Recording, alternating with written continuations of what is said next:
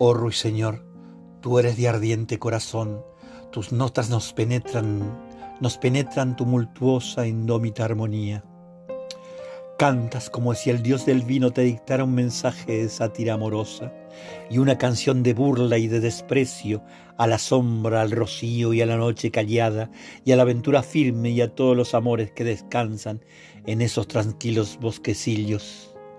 Escuché una paloma torcasa el mismo día, cantando o recitando su doméstica historia. Su voz se sepultaba entre los árboles y en alas de la brisa me llegaba.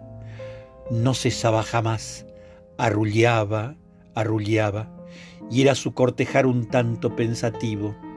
Amor cantaba, muy mezclado en calma, muy lento al empezar y sin acabar nunca. La grave fe y el íntimo alborozo ese es el canto, el canto para mí.